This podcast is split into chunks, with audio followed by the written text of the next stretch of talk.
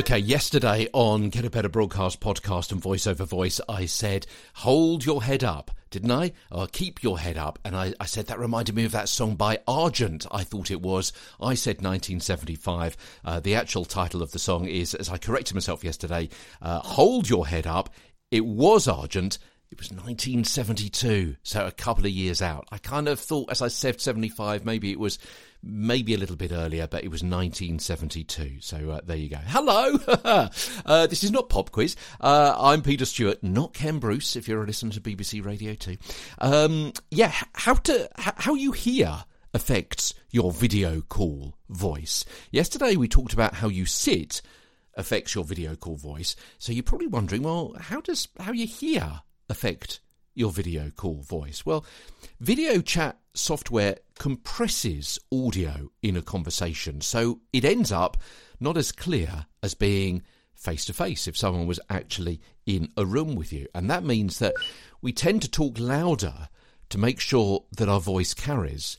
But but often we're not projecting like like a stage actor might do, but more kind of squeezing the voice, kind of really kind of pushing it rather than projecting. Yeah, uh, and, and and that creates vocal pain.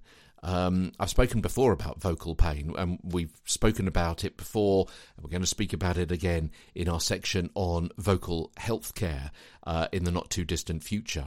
Um, and, and, and all this means that if you can't hear somebody else, because obviously you know how someone else is sounding to you, so therefore it's not a great leap of imagination to work out that you're probably being heard in a similar kind of way to them, it means that when it's your turn to speak, you need to be able to cut through and hold that other person's attention with what you say and how you say it.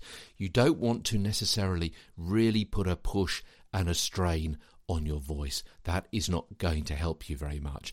And also, you can't really hear how you sound because even though we've spoken about those kind of Madonna headsets before, where you have, you know, air traffic controller headsets, where you have the headphones and the microphone as well. The microphone's not brilliant, uh, and the headsets aren't brilliant either. It's not the same as talking into a proper big boy, big girl microphone in a proper studio. You got the acoustics probably not very good where you are, potentially working from home in an office.